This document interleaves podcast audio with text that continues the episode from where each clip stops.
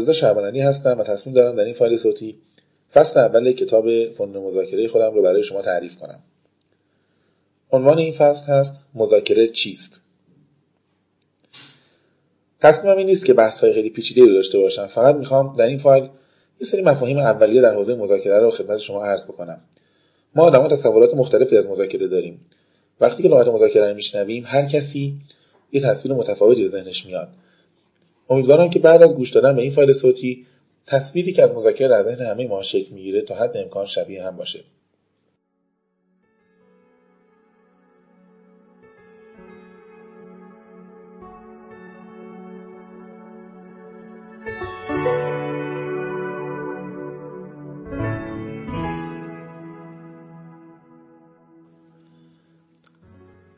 چند اتفاق خیلی متفاوت در نظر بگیرید. این اتفاق همشون مثل آقای از مذاکرن. مدیر کارخونه بزرگ رو نظر بگیرید که تو اتاقه. در اتاقش بسته معاونا تو اتاق هم دارن با هم دیگه جر و بحث می‌کنن. کارگرا پشت در وایسادن یا تو حیاط کارخونه وایسادن داد و بیداد می‌کنن تهدید می‌کنن. فضا کاملا متشنجه چند ماه حقوق نگرفتن. مدیر کارخونه حتی جرئت نداره از اتاقش بیاد بیرون که با کارگرا صحبت بکنه. ملتمسانه داره از معاونانش می‌خواد که اونها قضیه رو سرسامون بدن. این یک نمونه از مذاکره است. یه شرکتی رو نظر بگیرید که داره قطعه سازی می‌کنه. چند سالم کار کرده موفقم بوده. اما استانداردها و پروسیجرها عوض شدن و باید کیفیت قطعش رو ارتقا بده. چقدر زمان نیاز داره؟ یک سال. کارفرما چقدر بهش زمان میده؟ سه ماه. خب خیلی پیچیده است.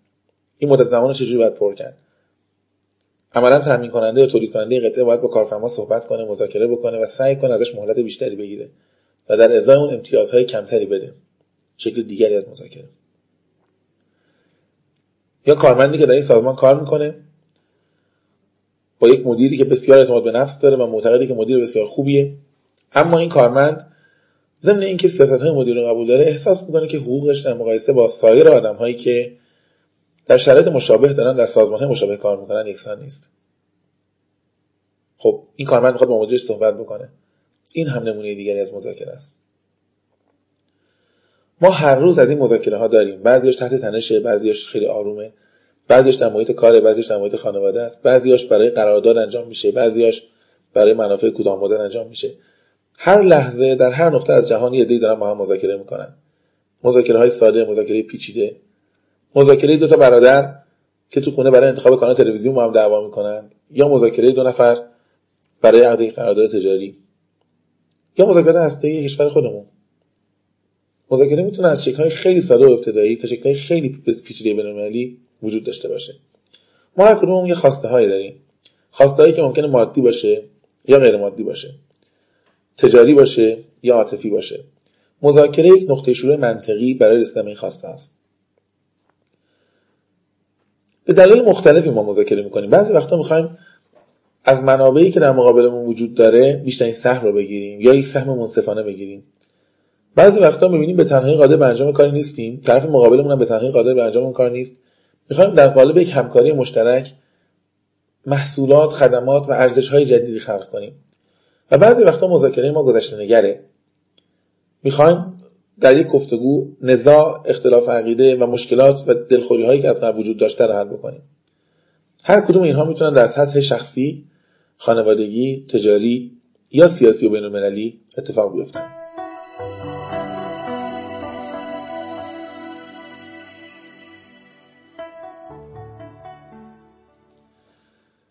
یادمون باشه که خیلی وقتا آدما نمی‌فهمن که نیاز به مذاکره دارن و به همین دلیل مذاکره نمی‌کنن. البته یه عده می‌فهمن مذاکره لازم دارن اما مهارت مذاکره ندارن. کاری که ما به تدریج می‌خوایم در این فایل های صوتی بهش بپردازیم. اگه بخوایم تعریف خیلی ساده بکنیم باید بگیم که مذاکره یک مکانیزم هدفمند برای رسیدن به توافقه. ما آدما معمولا برای اینکه با طرف مقابل توافق برسیم به یک مکانیزم نیاز داریم. در هر مذاکره معمولا امتیاز داده میشه و امتیاز گرفته میشه. خیلی وقت اصلا نگاه می‌کنیم ببینید در کتابا نوشتن نگوشیشن معناش گیون تیکه معناش داد و ستده معناش تیت فور تته رفتارهای متقابله. واقعیت هم اینه که خیلی مهمه. این تبادل امتیازات این دادن ها و گرفتن ها قسمت مهمی از مذاکره رو تشکیل میده.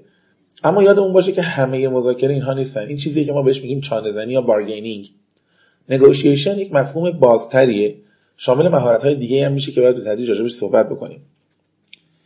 باید بپذیریم که مذاکره یک فرآیند بسیار پیچیده است که عوامل محیطی انسانی فرهنگی و اجتماعی توش خیلی نقش دارن.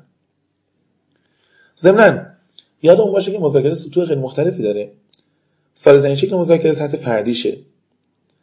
وقتی که من با خودم صحبت می‌کنم وقتی خواب بلند میشم که واقعا می‌خوام برم سر این کار یا این کار دوست ندارم یا اینکه وقتی که می‌دونم یک کاری مخالف ارزش ها و اصول منه و با خودم فکر می‌کنم که آیا من این کار می‌خوام انجام بدم یا انجام نخواهم داد. اینها نمونه‌ای از مذاکره های فردیه. خیلی وقتا با دیگران مذاکره می‌کنیم با اطرافیان مذاکره می‌کنیم. مذاکره که در خانواده با دوستانمون یا آشنایانمون انجام میدیم.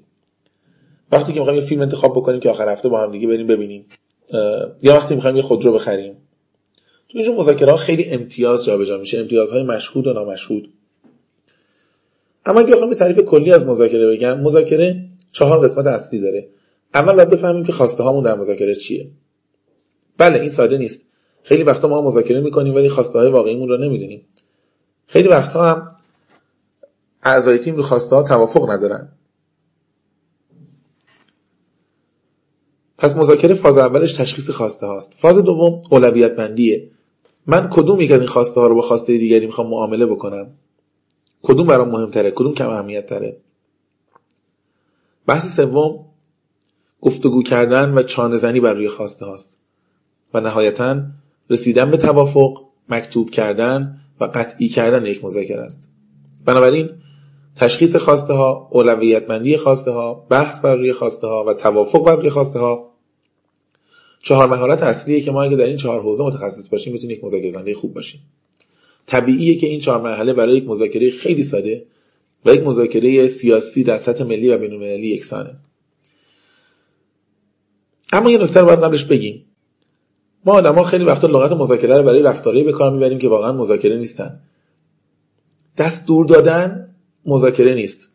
خیلی وقتا نگاه می‌کنیم مدیر در سازمان میاد کارمندا رو صدا می‌کنه دستور بهشون میده بعد برمیگرده توضیح میده میگه که با کارکنان مذاکره کردیم که این کار انجام بدن. هیچ وقت مذاکره از جنس دستور نیست. مذاکره از جنس میانجیگری هم نیست. اگر من و تو نتونستیم با هم دیگه مذاکره بکنیم و شخص سومی رو آوردیم عملا فرایند مذاکره به شکل ناموفق پایان پیدا کرده. مذاکره تا زمانی معنا پیدا می‌کنه که من و تو بتونیم پشت میز مذاکره بنشینیم و با همدیگه در خصوص منافعمون و یافتن نقطه مشروع و منطقی تلاقی خواسته ها صحبت بکنیم.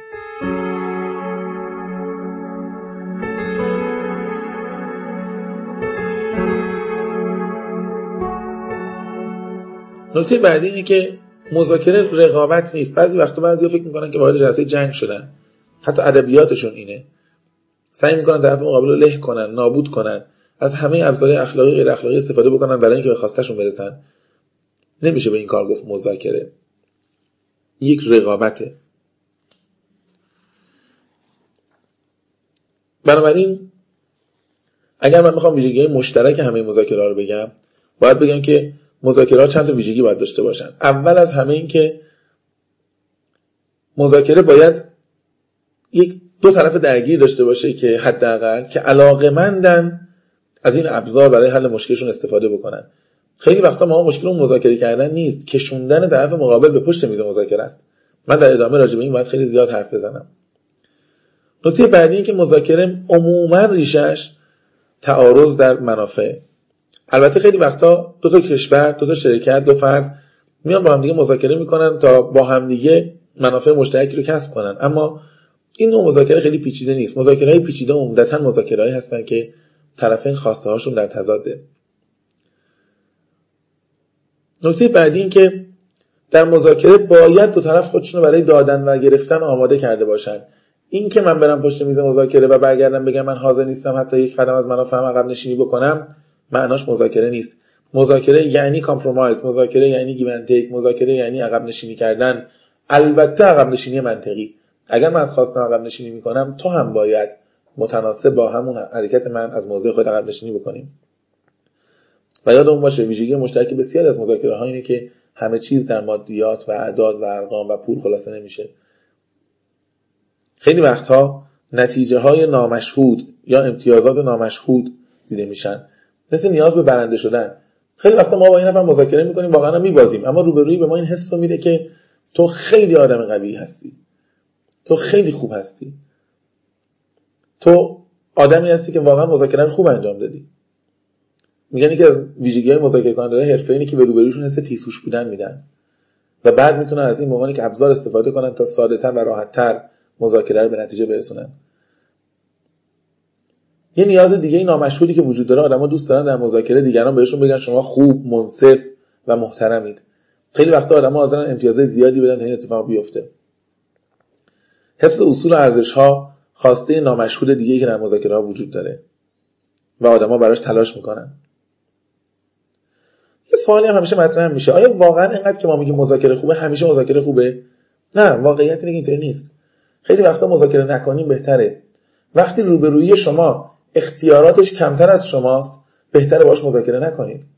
به خاطر اینکه شما امتیاز می‌دید به خاطر اختیارات دست باز و روبرویی امتیاز نمیده به خاطر اینکه اختیارات نداره. مذاکره کردن و گفتگو کردن با کسی که اختیاراتش از من کمتره یک اشتباه بزرگه. مذاکره کردن با کسی که مرزهای اخلاقی منو به رسمیت نمی‌شناسه یک اشتباهه. شخصیت و حسن شهرت سرمایه های گرونی هستند که اونها رو برای معامله روی هیچ میز مذاکره ای نمیشه قرار داد. وقتی نتیجه برای مذاکره مهم نیست نباید مذاکره بکنیم. مذاکره فقط ممکنه چیزایی از ما بگیره هیچ چیزی به ما نده. و مهمتر از همه سرمایه مهمی در مذاکره هزینه میشه زمانه. برای هر مذاکره باید فکر کنیم آیا واقعا از لحاظ زمانی وارد شدن به این فرایند مذاکره میارزه؟ اگر به همه این ویژگی‌ها دقت بکنیم می‌تونیم یه مذاکره خوب داشته باشیم. واقعیتش اینه که بسیاری از مذاکره ها به این دلیل به نتیجه نمی‌رسه که آدما با همدیگه شفاف نیستن. یا راجع به منافع نامشهودشون صحبت نمی‌کنن. من تو فصل یکی کتابم راجع به ادغام دو شرکت لاکید مارتین صحبت کردم از شرکت های بزرگ هوافضای دنیا. این دو شرکت در سال 94 ادغام شدن و یکی از کم درد سرترین و بیهاشیه ترین ادغام های دنیا بود. اتفاق جالبی افتاده بود. دو تا مدیر که هر دو با تجربه بودن مدیریت این دو شرکت رو بر عهده داشتن. یه مذاکره تلفنی خیلی کوتاه سه دقیقه‌ای داشتن. که در اونجا مدیر عامل شرکت لاکهید که دنیل تلپ بود برگشت به طرف مقابلش. مدیر عامل مارتین گفت که ببین من 62 سالمه. تازه بازنشسته شدم. همزمان اگر از شرکتم برم کنار خیلی حسم بد میشه.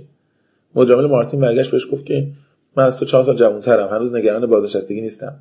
می‌خوای تو اول فعلا دو سال مدیر عامل باش تا همزمانی بازنشستگی و جاب و این ادغام باعث نشه که حالت بد بشه حست بد بشه. بعدش من شرکت رو بر عهده می‌گیرم. منم همه جو کمک می‌کنم. به تدریج مدیر عاملی اون وقت به من واگذار کن. وقتی در کنار صورتهای مالی در کنار حسابهای سود و زیان در کنار برنامه‌ریزی استراتژی شرکت ها دو تا مدیر انقدر راحت میان راجع به خواسته ها و منافع شخصیشون حرف می‌زنن روند بسیار تسهیل میشه.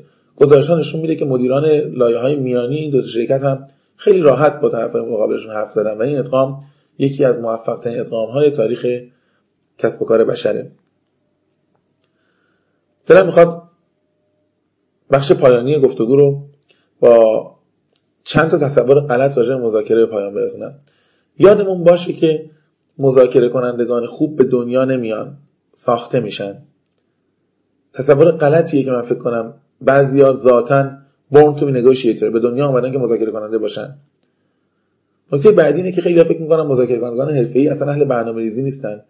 ناگهان میرن داخل جلسه و همونجا موفقیت رو به نفع خودشون و سازمانشون و کشورشون رقم می‌زنن. اینطور نیست.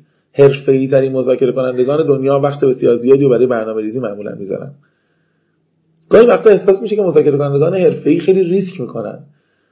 ما باید اینجا بین calculated risk و ریسک حساب نشده تمایز قائل بشیم. ریسک حساب شده ریسکیه که من تمام جوانبش رو میسنجم نتایج احتمالی رو بررسی می‌کنم احتمال هر کدوم و ارزش هر کدوم ارزیابی می‌کنم و در نهایت تصمیم می‌گیرم. این هنر یک مذاکره کننده است. ولی ریسک حساب نشده ابزار هیچ مذاکره کننده ای نیست. و نکته آخر این که اعتماد به شهود برای مذاکره کافی نیست. شهود یک ابزار ارزشمنده ولی به عنوان تنها ابزار در مذاکره کاربرد نداره. هیچ مذاکره کننده موفقی رو نمی‌بینید که فقط با تکیه و شهودش کار کنه. اگر بخوام حرفهای این فایل صوتی رو خلاصه کنم ما در این فایل به تعریف مذاکره پرداختیم. گفتیم مذاکره سطوح فردی داره گروهی داره و سازمانی داره. راجع به عوامل مشهود و نامشهود در مذاکره حرف زدیم و گفتیم همه چیز پول و اعداد و ارقام نیست. گفتیم یه وقتایی بهتر مذاکره نکنیم. و در نهایت هم گفتیم که مذاکره وقتی معنا پیدا می‌کنه که دو طرف بپذیرند گفتگو راه حلی برای رسیدن به مقصد نهاییه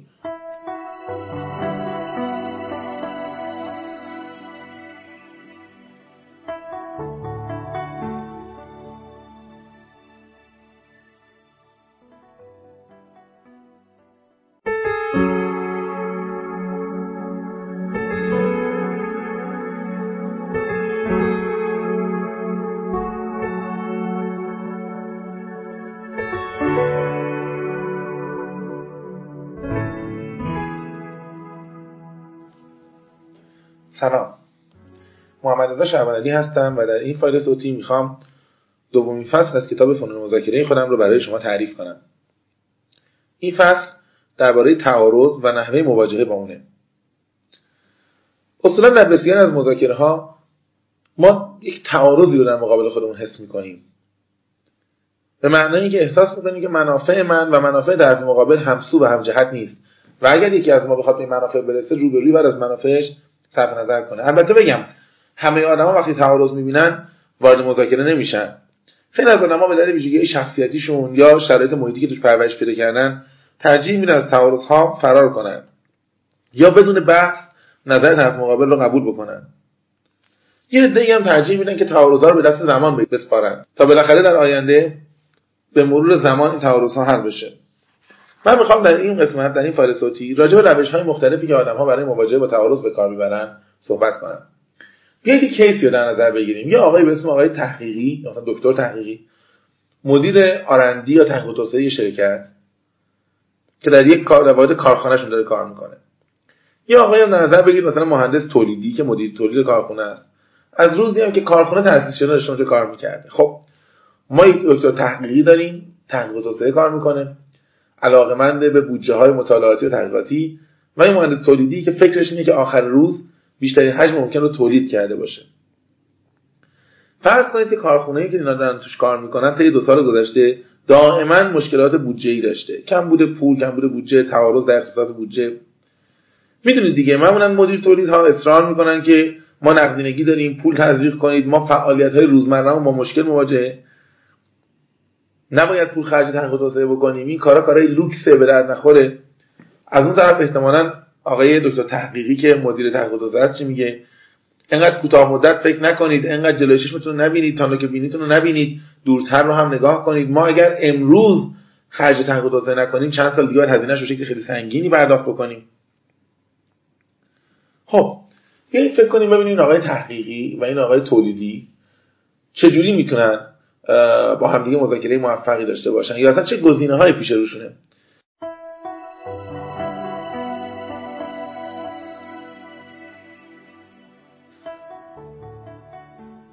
آقای تحقیقی احتمالا یه روشش اینه که عین دو سال قبل که کاری نکرده کار خاصی نداشته آروم در گوش و کنار یه اعتراضای جزئی کرده. فضا رو همینطوری ادامه بده با نارضایتی جبر رو ادامه بده. اما حرفی هم نداره. یه روش دیگه اینه که بیاد با آقای تولیدی جلسه بذاره سعی کنه حساسیت تحقیق توسعه رو به این آدم منتقل بکنه و رأی موافق این آدم رو بخره برای اینکه بیایم ما رو این حوزه بودجه بذاریم. یه روش دیگه که از مدیر عامل دعوت کنیم. بگیم آقای مدیر عامل من و طرف مقابلم می‌خوام بریم خدمت شما ببینیم چی میشه. و اونجا شروع کنیم با فشار آوردن با فشارهای روانی آوردن با تخته کردن طرف مقابل یک جورایی رأی مدیر عامل رو به نفع خودمون تغییر بدیم. البته می‌دونید معمولا یه بحث دیگه تو تعارضا وجود داره. بعضی وقتا روابط عاطفی روش سایه میندازه. یعنی آقای تحقیق آقای تولیدی میگه که ما که ما رفیقیم. حالا ارزش نداره به خاطر منافع شرکت که تو جیب یکی دیگه میره ما بیایم روابطمون رو به هم بزنیم. پیشنهاد می‌کنم برای یک دقیقه فکر کنیم و ببینیم اگر من جای مدیر تحقیق بودم و چنین اختلاف نظری با مدیر تولید وجود داشت چجوری باش رفتار می‌کردم؟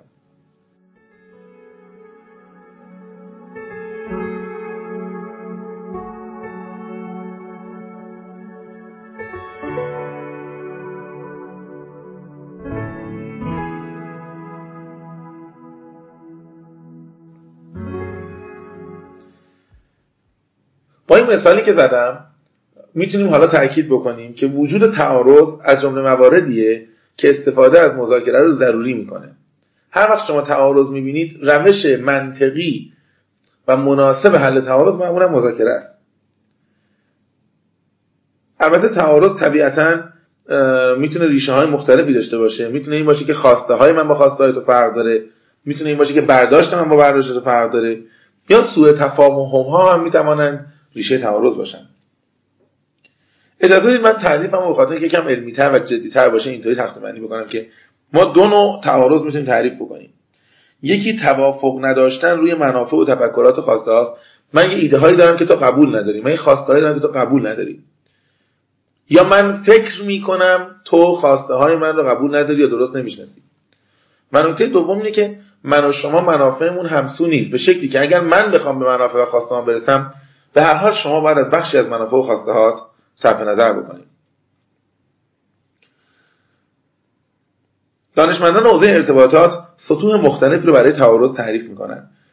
اولین نوع از تعارض تعارض درون فردیه یا intrapersonal conflict به این معنی که اصلا کسی دیگه ای وجود نداره. من خودم با خودم به تعارض خوردم. در ذهن من این تعارض به وجود اومده. دوست دارم بستنی بخورم ولی وقتی فکرشو می‌کنم که الان وزنم بیشتر از حد استاندارده چهار چالشی میشم. بخورم یا نخورم. از مدیرم دلخورم. برمیگردم تو دلم میگم که کاش می‌شد من همین امروز استعفا بدم دیگه سر کار نیام. ولی یاد این میفتم که کار دیگه پیدا نمیشه مشکلات دیگه وجود داره. من از اینجا برم بیرون. چقدر طول می‌کشه تا جای بعدی خودم جا بندازم؟ نتیجهش چی میشه؟ دچار تعارض درون فردی میشم و نهایتا ممکنه تصمیم بگیرم که اعتراض به مدیرم نکنم. از درون ذهن خودمون که بیرون بیایم وارد تعارض بین فردی میشیم. تعارضی که من با تو دارم با دوستم با همکارم با هم اتاقیم با رئیسم با مرعوسم که در واقع من در فایل های صوتی بعدی که دارم کتاب برای شما می‌خونم قسمت عمده ای از حرفام نحوه مواجهه و برخورد کردن با تعارض های بین فردیه. نوع دیگه ای از تعارض هم وجود داره که بهش میگن تعارض درون گروهی یا intragroup conflict تعارض درون گروهی یعنی که ما یه گروهیم یه تیمیم یه خانواده ایم یه کلاسیم یه سازمانیم. بین من و شما تعارض به وجود میاد. خواسته هامون یکی نیست. سلیقه هامون یکی نیست. امیدها و آرزوهامون یکی نیست. در عین اینکه قرار این تیم این گروه این خانواده این سازمان با هم به سمت یک هدف حرکت بکنن در درون این سازمان آدمایی می‌بینیم که جهتهای متفاوتی رو انتخاب می‌کنن. و آخرین لایه تعارض تعارض های بین گروهی یا اینتر گروپ کانفلیکته پیچیده ترین سطح تعارضه. تعارض میان سازمان های مختلف تعارض میان نژادهای مختلف میان ملت های مختلف میان قوم های مختلف در یک کشور همگی نمونه های تعارض بین گروهی هستند. مذاکره های زیادی در سر دنیا می‌شناسیم که الان سالهای سال داره ادامه پیدا می‌کنه و اگر درست مطالعه بکنیم ریشهشون تعارض های بین گروهیه.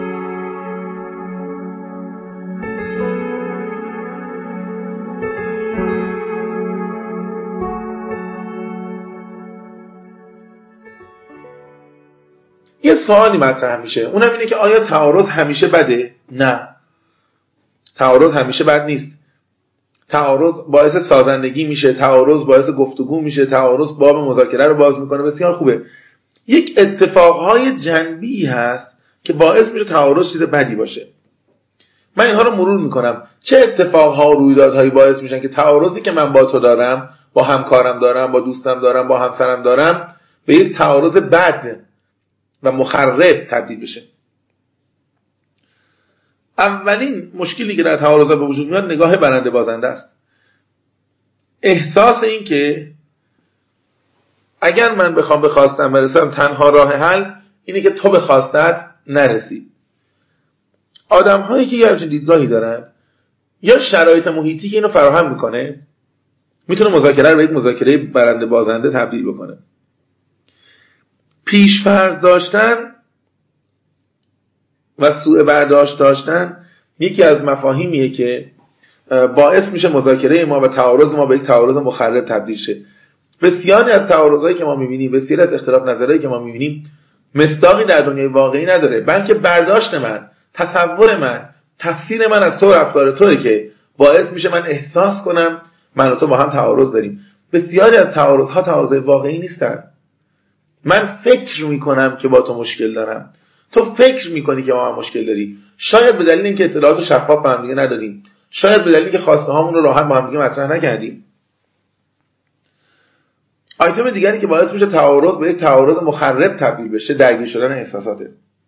عصبانیت استراب نگرانی خستگی. اینها همه عواملی هستن که باعث میشن احساسات پاش به درون مذاکره باز بشه و باز شدن بحث احساسات در مذاکره معناش این میشه که تفکر من دیگه خیلی صحیح نیست شفاف نیست. باعث میشه مذاکره شدت بگیره باعث میشه که طرفین سرتختر برخورد بکنن و در نهایت تعارض به تعارض مخرب تبدیل بشه. کاهش ارتباطات عامل دیگریه که باعث میشه یک تعارض تعارض مخربی باشه. ما هر چقدر در مذاکره جلو میریم هر چقدر بیشتر حرف می‌زنیم ما هم دیگه به نقطه می‌رسیم که من احساس می‌کنم حرفای تو رو می‌دونم. تو هم احساس می‌کنی حرفای منو می‌دونی. بنابراین احساس کمتری می‌کنیم که لازمه به طرف مقابل گوش بدیم. عدم احساس نیاز به گوش کردن یعنی اینکه من اطلاعات کمتری می‌گیرم و تو اطلاعات کمتری از من می‌گیری و این به معنای رقابتی شدن و تهاجمی شدن فضای تعارض و مذاکره است. بنابراین یه مذاکره کننده حرفه‌ای همیشه در خاطر داره که نباید ارتباطات ضعیف بشه. نباید کانال های ارتباطی ارزش و جایگاه خودشون رو از دست بدن. من نباید بعد از یک ساعت مذاکره بگم من دیگه حرفا اینو می‌دونم پس به حرفاش گوش نمیدم. من که می‌دونم چه روزهایی می‌خواد بخونه. پس چرا باید به اینها گوش بدم؟ اینها خیلی خطرناکه. یکی دیگه از مسائلی که باعث میشه یک تعارض به یک وضعیت مخرب منجر بشه مبهم شدن موضوع اصلی تعارضه. دیدید بعضی از روستاها اینطوری مثلا هشت نسل قبل یه خانواده با یه خانواده دعوا کرده. سر اینکه گاو این رفته دو زمین اون مثلا. و بعد از چند نسل هنوز این دعوا ادامه داره و خیلی وقتا دیگه ملتی که دعوا می‌کنن نمی‌دانند که ریشه اصلی این تعارض چی بوده. تو مسائل سیاسی بین کشورها همینه ما الان کشورهای زیادی می‌بینیم که ما هم مشکل دارن. ولی نه به خاطر الان به خاطر اینکه 10 سال پیش 20 سال پیش 50 سال پیش 100 سال پیش یه اختلاف نظرهای وجود داشته یک تعارضایی وجود داشته یک جنگهایی وجود داشته و امروز اون جنگ ها و اختلاف نظرها و تعارض ها روی مذاکره سایه انداختن. به همین دلیل معمولا در مذاکره توصیه می‌کنن میگن مذاکره رو خیلی طولانی نکنید. مذاکره که طولانی میشه جدا از هزینه های جنبی که ما تحمیل می‌کنه باعث میشه که صورت مسئله پاک بشه و ما در شرایطی دعوا می‌کنیم که نمی‌دانیم برای چی داریم دعوا می‌کنیم. برای چه کسانی داریم دعوا می‌کنیم؟ به نفع چه منافعی داریم دعوا می‌کنیم؟ و این بسیار نگران کننده است. یک کلمه ای در اصطلاح مذاکره وجود داره به نام ریجید کامیتمنت یا پافشاری بر روی مواضع. من یه حرفی زدم خودم هم می‌دونم که شاید اشتباهه ولی دیگه حاضر نیستم ازش عقب نشینی بکنم. خیلی باید دقت داشته باشیم تعارض ها خیلی وقتها به تعارض های مخرب تبدیل میشن. اگر من و شما حاضر نباشیم از موازمون عقب نشینی بکنیم. من شما باید یاد بگیریم که مذاکره یعنی اعلام موضع و عقب نشینی از موضع. اما عقب نشینی به شکل متوازن. یعنی اگر من عقب نشینی می‌کنم تو هم باید عقب نشینی بکنی. از جمله مسائل دیگری که باعث میشه یک تعارض به یک تعارض مخرب تبدیل بشه. بزرگ نمایی اختلافات و کوچک شمردن شباهت هاست. ما وقتی با این نفر مشکل پیدا می‌کنیم هر چقدر نکات مشترک داشته باشیم اینها رو آندرستیمیت می‌کنیم کوچیک میشمریم. و نقاط اختلاف نظر بسیار جزئی رو بزرگ می‌کنیم. این روش یکی از روش های غلطیه که یک تعارض رو می‌تونه به یک مذاکره مخرب تبدیل بکنه. بنابراین اگر من بخوام حرفم رو خلاصه بکنم تعارض همیشه بد نیست. تعارض اگر خوب مدیریت بکنیم می‌تونه سازنده باشه. تعارض در سازمان ها می‌تونه یک شروعی برای تحول مثبت باشه. اگر در سازمان هیچ تعارضی نباشه سازمان راه آیندهش رو دقیقا به شیوه گذشته طی می‌کنه و هیچ تغییری ایجاد نمیشه. تعارض باعث میشه من خودم رو بهتر بشناسم. پرسونال اورنس هم افزایش پیدا بکنه. بدونم نقاط ضعفم کجاست نقاط قوتم کجاست نقطه جوشم کجاست. کدوم دکمه ها روی ذهن من وجود داره که اگر طرف مقابل اونها رو بزنه تمام کنترل خودم روی شرایط از دست میدم. یادمون باشه که دنیایی که در اون همه هم عقیده باشن دنیای چندان جذابی نخواهد بود. به همین دلیل اگر کتاب ها رو بخونید می‌بینید همیشه روش نوشتن که ما سطح بهینه ای از تعارض داریم. زندگی و مذاکره بدون تعارض بی‌معنیه و زندگی و مذاکره که تمامش تعارض باشه بی نتیجه و خسته کننده و فرسنده خواهد مدلی وجود داره برای بررسی اینکه انسانها در مواجهه با تعارض چیکار می‌کنن.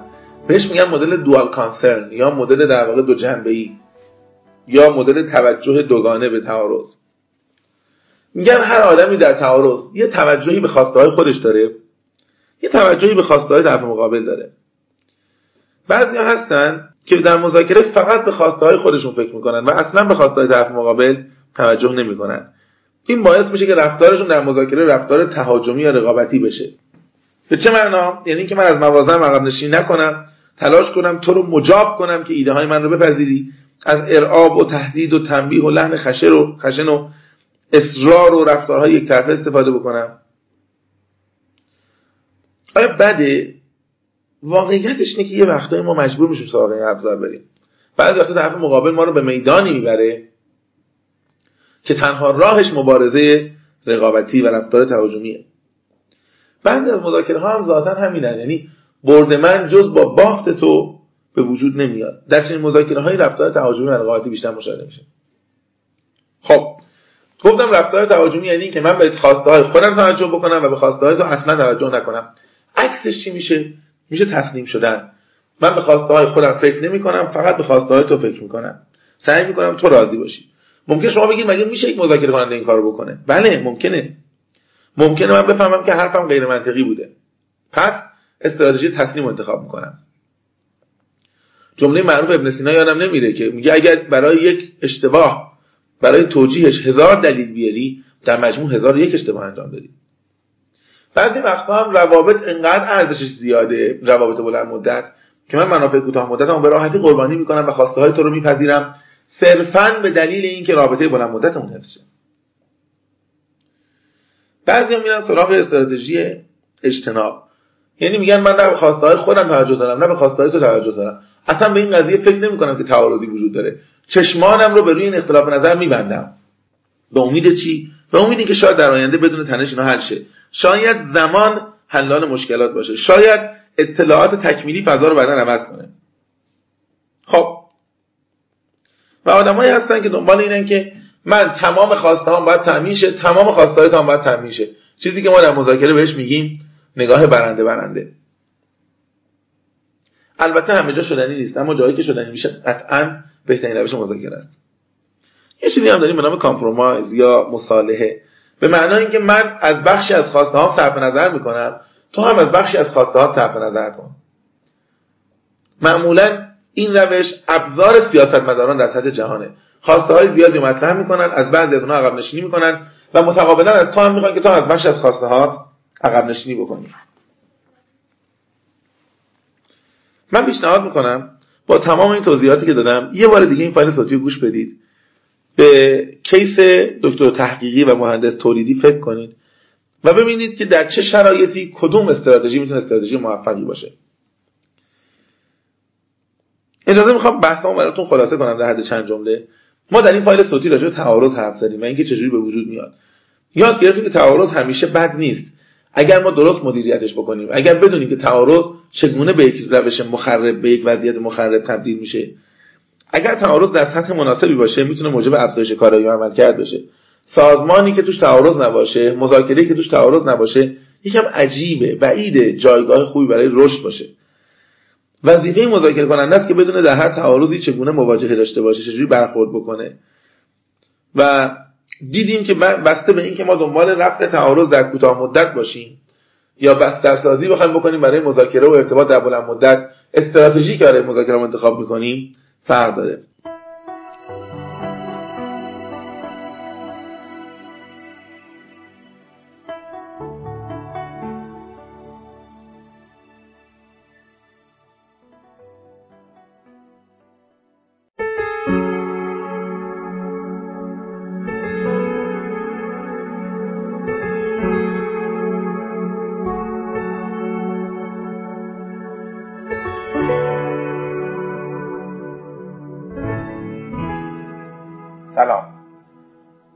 شعبانعلی هستم و شما دارید به یک فایل جدید از سلسله فایل رادیو مذاکره گوش می‌دید.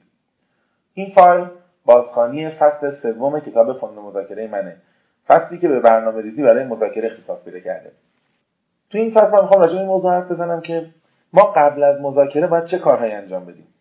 برنامه ریزی می‌تونه خیلی تاثیر بذاره روی موفقیت ما روی بهتر شدن نتیجه مذاکره. اما متاسفانه اکثر ماها یا برنامه ریزی یا برنامه ریزی دقیق نمی کنیم. به خاطر همین طبیعیه که نباید انتظار داشته باشیم. نتایج خیلی جذابی هم از مذاکره به دست بیاریم.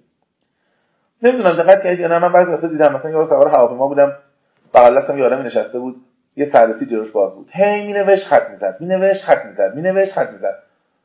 ازش پرسیدم که می‌تونم کمکی بکنم یا به نظر میاد که مقدار ذهنتون مشغوله.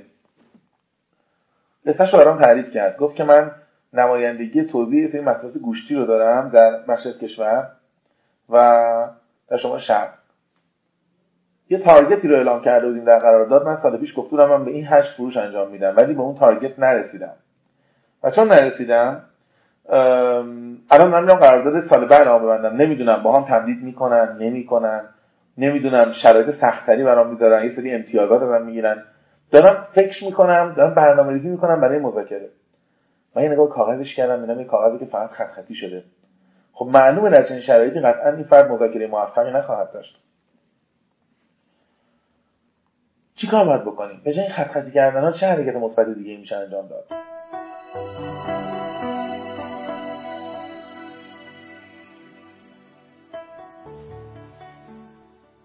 برنامه‌ریزی برای مذاکره از جمله مراحل مهمی که متاسفانه اکثر مذاکره کننده ها به خاطر تنش خیلی زیادی که تو جلسه مذاکره هست فراموشش می‌کنن و معمولا بدون آمادگی مستقیما وارد جلسه مذاکره میشن.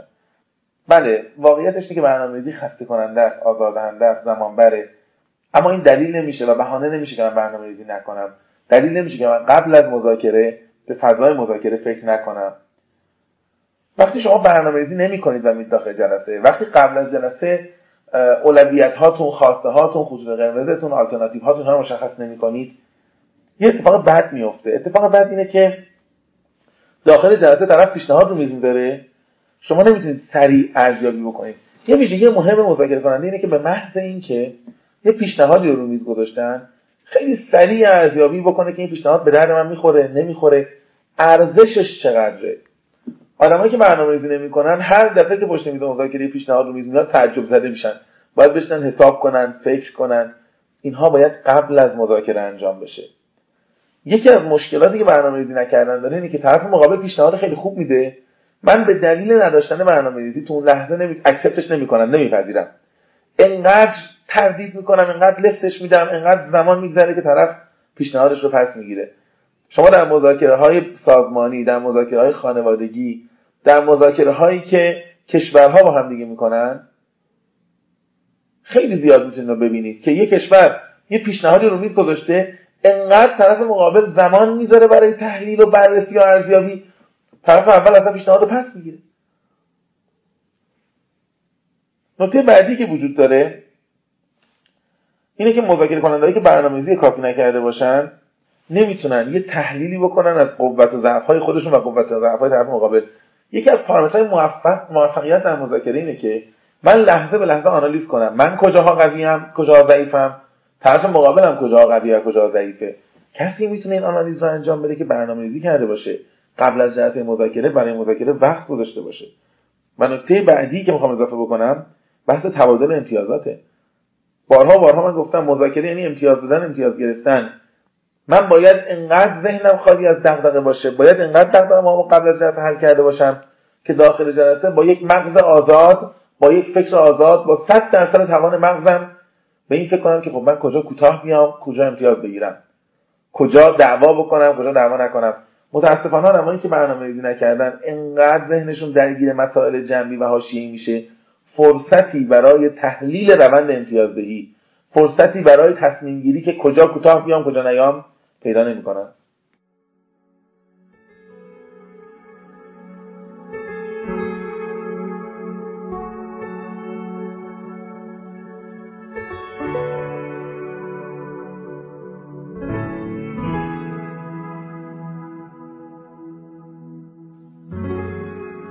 ضمن اینکه ما معمولا میریم در مذاکره کلی ترفند یاد می‌گیریم تریک یاد می‌گیریم. انواع ترفندها از پیش شرط گذاشتن تا تکیگاه ذهنی تا تهدید تا آدم خوب آدم بد بزرگ نمایی دروغین استراتژی کالباسی بله های متوالی پرش از روی مفاد قرارداد و ده ها ترفند دیگه که من به تدریج براتون بعضیشون گفتم و بعضی رو خواهم گفت. کسی می‌تونه سراغ این ترفنده بره که مغزش آزاد شده باشه. مغزش خالی از دغدغه و دردسر باشه. قبلا برنامه ریزی کرده باشه. هر سوالی رو که میشه قبل از مذاکره بهش فکر کرد قبل از مذاکره حل کرده باشه و به لحظه مذاکره نکشونده باشه. ضمن که به حال همه ماها در مذاکره به شرایطی می‌رسیم که حرفهایی میشنویم که منتظر شنیدنش نبودیم. عموما آدم هایی که برنامه ریزی دارن بهتر می‌تونن اینجور حرف ها رو مدیریت کنن و هندل بکنن. تحقیقات نشون میده که مذاکره کنندگان موفق وقتی برنامه ریزی می‌کنن قبل از جلسه مذاکره چهار تفاوت اصلی دارن با مذاکره کنندگان معمولی آماتور. اولین تفاوتشون اینه که سناریوهای متعدد می نویسن با یک سناریو داخل جلسه نمیرن. با یک سناریو داخل جلسه مثل شکار کردن با یک گلوله است. اولین گلوله که هدف نخورد دیگه هیچی نداری. وقتی چهار تا سناریو با خودت تحلیل می‌کنی پنج تا سناریو تحلیل می‌کنی گلوله های بیشتری داری. بنابراین اگر اولین گلوله به هدف نخورد گلوله دوم شلیک می‌کنی. گلوله سوم رو شلیک می‌کنی.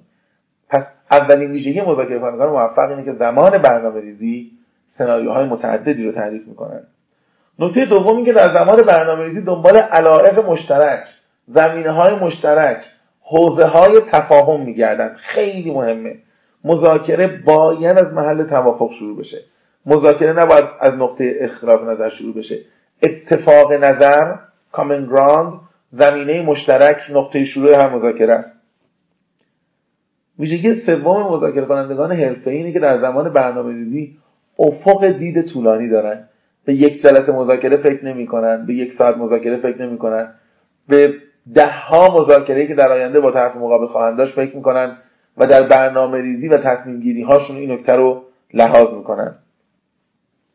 یه ویژگی چهارمی هم هست که ظاهرا تحقیقات نشون میده مذاکره کنندگان موفق بهش توجه دارن. خودشون رو با یک خط نمیبندن. حاشیه تعریف می‌کنن دامنه تعریف می‌کنن. ببینید یه وقت من میرم میگم که من خونم رو باید 420 میلیون بفروشم. یه وقت میرم میگم من باید خونم رو 420 تا 430 میلیون بفروشم. رنج تعیین می‌کنم. داشتن رنج و محدوده کمک می‌کنه من در مذاکره صلب نباشم. مثل سنگ نباشم. بتونم با پارامترها بازی کنم. بتونم طرف مقابلم رو به بازی بگیرم. بنابراین مذاکره کنندگان حرفه‌ای وقت برنامه ریزی به خودشون رنج و محدوده میدن. خودشون رو روی خط قرمزها خط قرمزهای صلب نمیبندن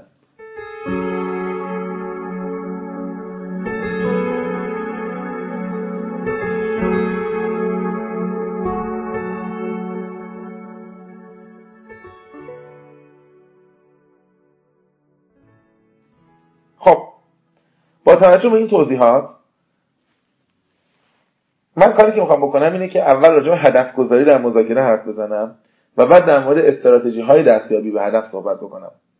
ما آدما وقتی هدف گذاری می‌کنیم انواع مختلفی از هدف ها رو داریم. اهداف مادی اهداف نامشهود اهداف رویه‌ای. فرق این ستا رو من نشون بدم بهتون. وقتی میگم اهداف مادی یعنی که من می‌خوام این کالا رو با قیمت 2450 تومن بخرم. این هدف مادیه. هدف دیگه. من این پروژه رو باید حد اکثر در سه ماه آینده از پیمانکار تحویل بگیرم. این هدف مادیه. یه سری هدف نامشهود هم وجود داره. من باید جوری مذاکره بکنم که وقتی برگشتم شرکت بگن شعبان مذاکره کننده خوبی بوده. این هدف نامشهوده. من باید به شکلی مذاکره بکنم که حس طرف مقابل نسبت به من خوب باشه. این یه هدف نامشهوده. یه سری اهدافم رویه‌ای من باید به شکلی مذاکره بکنم که تمام کارشناسای تیم من حاضر باشن زیر صورت جلسه رو امضا بکنن. من باید جلسه رو حتما ظرف سه ساعت به نتیجه برسونم. همه اینها هدف های رویه ای بنابراین شما در هر مذاکره سه نوع هدف خواهید داشت و بدون این هدف ها نمی‌تونید وارد جلسه بشید. یه جمله وجود داره همیشه شنیدید زبان اصلا قدیمیه میگن برای کشتی که هدف نداشته باشه اصلا باد موافق نمیوزه کدوم باد قرار این کشتی به هدف برسونه وقتی هدف مشخص نیست؟ در مذاکره هم همینطوریه.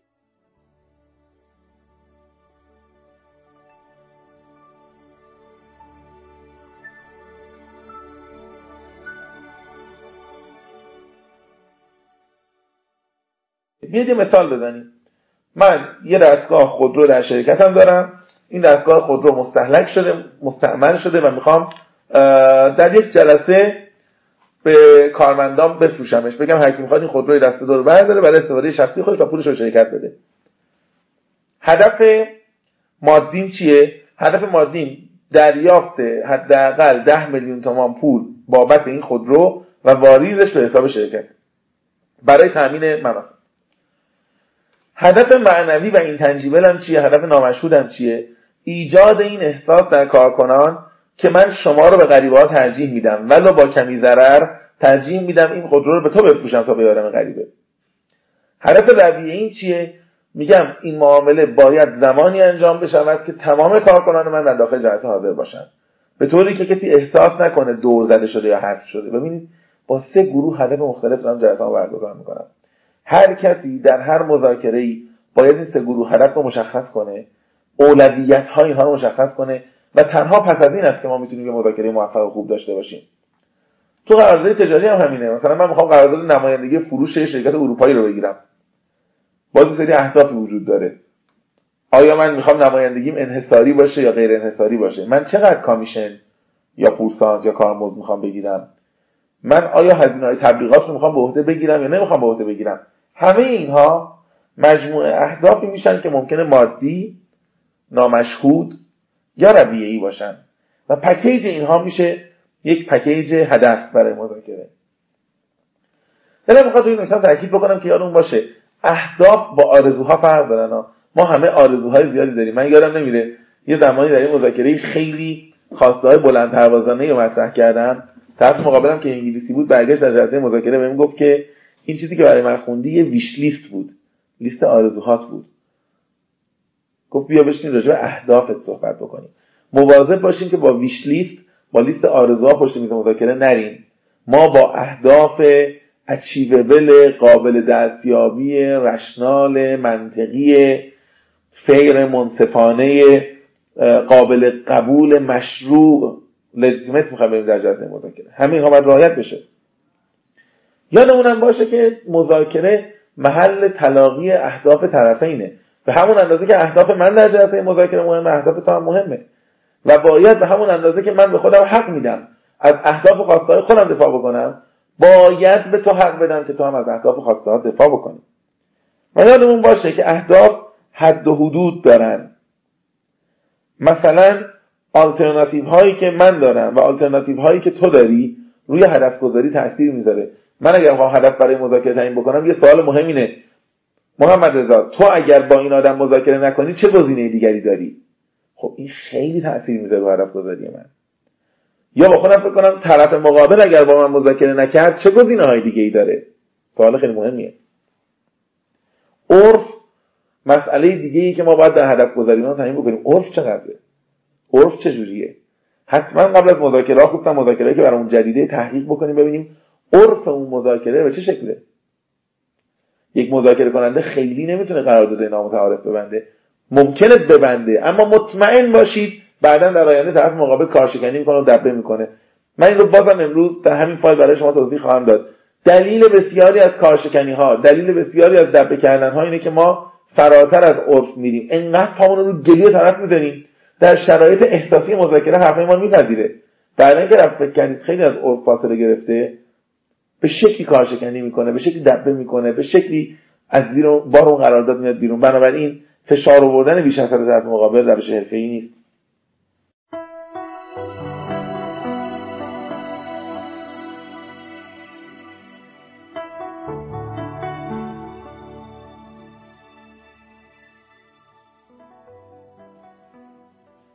طبیعتا یه سری اصولی هم وجود داره که همه می‌دونیم. اینکه اهداف مناسب باید مژربل و قابل اندازه گیری باشن. اینکه من بیارم تو جلسه انشالله بیشترین پول رو از اینا بگیرم هدف گذاری نیست. من باید بدونم چقدر می‌خوام پول بگیرم. اهدافی که مشخص باشن و قابل اندازه گیری باشن راحتتر به دست میان راحتتر قابل تعقیبن. ضمن اینکه من می‌تونم این اهداف رو خیلی خوب به دیگران منتقل کنم. ما همیشه که تو شرکتمون تو سازمانمون مذاکره کننده نیستیم. خیلی وقتا من کس دیگری رو به جای خودم میفرستم که مذاکره بکنه. پس این قضیه خیلی مهمه. ضمن اینکه یادمون باشه که اهداف نامشهود و اهداف رویه‌ای خیلی وقتا از اهداف اصلی مادی مستقیم مهمترن. مبادا از اهمیت اونها غافل بشیم. یادمون باشه که اهداف قابل معاملن این معنیش نیست که من هر هدفی گذاشتم باید تحت هر شرایطی بهش برسم. نه. ممکنه من در مذاکره به نقطه‌ای برسم که یکی از اهدافم ازش صرف نظر کنم. به امید اینکه هدف بهتری رو به دست بیارم. یه نکته دیگه هم راجع هدف گذاری دارم می‌خوام حتما اینجا تاکید بکنم. اونم اینه که بهتره به عنوان مذاکره کننده ما با موضوعات متعددی وارد جلسه بشیم. با یک هدف نریم. چند هدف؟ موضوعات مختلف فهرستی از موضوعات. مذاکره تک موضوعی محکوم به شکسته یا محکوم به فضای رقابتیه. هیچ وقت نگید من اومدم این خونه رو معامله بکنم و تنها بحثم قیمته. مذاکره خونه معامله خونه قیمت خونه زمان تحویل خونه. نگه داشتن یا نگه نداشتن بخشی از دکوراسیون خونه و ده ها موضوع دیگه داره که می‌تونه تو اون مذاکره مطرح بشه. هیچ وقت نگیم ما داریم میریم که نمایندگی انحصاری شرکت XY رو بگیریم. نه. نمایندگی انحصاری یک آیتمه موضوعات متعدد دیگه می‌تونه مطرح بشه. هیچ وقت نگید من میرم با مدیرم صحبت کنم که حقوقمو افزایش بده. افزایش حقوق یک آیتمه تغییر ساعت کار امکان شرکت در دوره های مختلف آموزشی امکان ارتقاء شغلی. ده ها موضوع دیگه می‌تونه مطرح بشه. مذاکره کنندگان موفق وقتی دارن هدف گذاری می‌کنن تمام شور و توان و انرژیشون رو روی یه حوزه نمی‌ذارن. هر چقدر بتونیم فهرست بلندتری از موضوعات مذاکره تهیه بکنیم شانسمون در ایجاد یک مذاکره برنده برنده بیشتره. پس از این بعد قبل از مذاکره های کاغذ می‌ذاریم روش فهرست می‌نویسیم. یک دو سه چهار و همینطور فهرستی از موضوعات که فکر می‌کنیم در جلسه مذاکره باید مطرح بشه.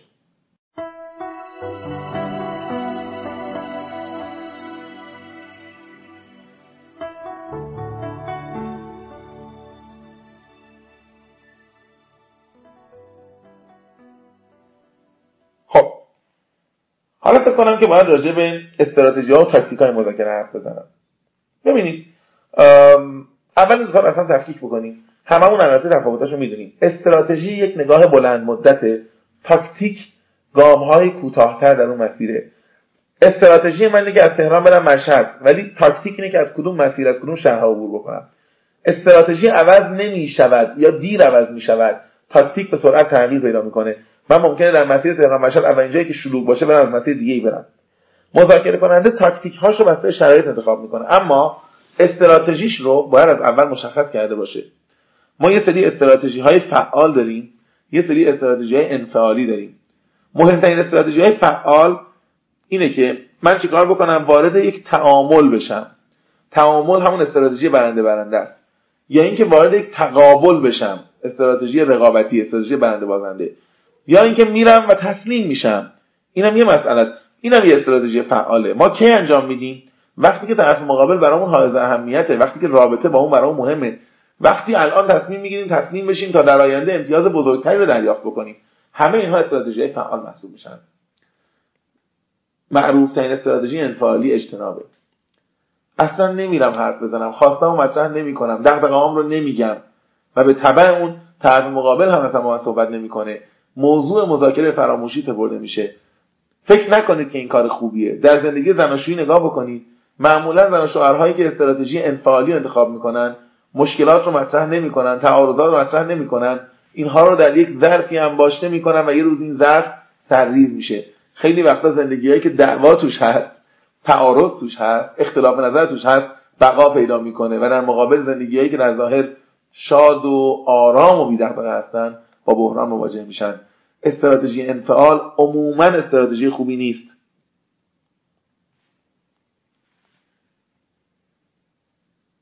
یا اونم باشه. هیچ وقت چشم بسته نگیم این استراتژی خوبه اون استراتژی بده. استراتژی برنده برنده خیلی استراتژی خوبیه. ولی به شرط اینکه روبروی منم هم همین منتالیتی و ذهنیت رو داشته باشه. نه اینکه من به دلیل برنده برنده فکر کردن همه اطلاعاتم رو میز بریزم و طرف مقابل هیچی نگه. نه اینکه من بودجم رو اعلام بکنم هدفم رو اعلام بکنم خواسته هام رو مطرح بکنم همه مطرح بشه طرف مقابل هنوز یک پیشنهاد قیمت ساده هم روی میز نداشته باشه. چنین آدم های استراتژی برنده برنده شکسته با چنین آدم های این استراتژی باخته. این جوجه ها ما باید دقت بکنیم که استراتژی بعضی وقتها استراتژی رقابتی حتی می‌تونه مفیدتر باشه. استراتژی تصمیم استراتژی خوبیه. همونطور که من گفتم خیلی وقتا باعث میشه که من الان کوتاه بیام تا در بلند مدت امتیاز مهمتری از تو بگیرم. ولی اگر استراتژی تصمیم از یک استثناء به یک قاعده تبدیل بشه و من هر روز و هر ساعت و هر دقیقه در برابر آدمای مختلفی که روبرون قرار می‌گیرن تسلیم بشم. این دیگه استراتژی موفق نیست. یک عادت رفتاری غلطه. خب. هدف ها رو فرض کنیم تعیین کردیم. اهداف رویه‌ای اهداف مادی اهداف نامشهود. فرض کنیم که موضوعات رو فهرست کردیم. فرض کنیم که استراتژی مناسب رو انتخاب کردیم. هنوز برنامه ریزی انجام نشده صورت کامل. من گام های برنامه ریزی اگر بخوام بشمرم باید به نه گام تقسیم بکنم. اولین گام اینه که من موضوعات اصلی مذاکره رو فهرست کنم. دومین گام اینه که اینها رو بسته بندی بکنم و به صورت بسته های پیشنهادی و بسته های درخواست آماده بکنم. سومین گام اینه که منافعم رو مشخص کنم. چهارمین گام اینه که حد و مرزهای هر یک از موضوعات مشخص بکنم و آلترناتیو ها مشخص کنم بطنام مشخص کنم. پنجمین گام اینه که اهدافم رو مشخص کنم نقطه شروعم و پیشنهاد اولیه‌ام رو تعیین بکنم. ششمین گام اینه که شرایط محیطی رو بررسی بکنم و ارزیابی بکنم. هفتمین گام اینه که تمام این سوالات رو در مورد طرف مقابل هم سعی کنم پاسخ بدم. هشتمین گام اینه که سعی کنم فهرست ترتیبی آماده بکنم که از کجا شروع می‌کنم از به کجا ادامه میدم و هر موضوعی رو چگونه مطرح می‌کنم و چجوری ازش دفاع می‌کنم. و آخرین گام یا نهمین گام اینه که یه فریم یک چارچوبی برای توافق برای صورت جلسه تعیین کنم. من از قبل باید بدونم که اگر جلسه مذاکره داشت به توافق می‌رسید چه موادی باید در قرار داد ذکر بشن.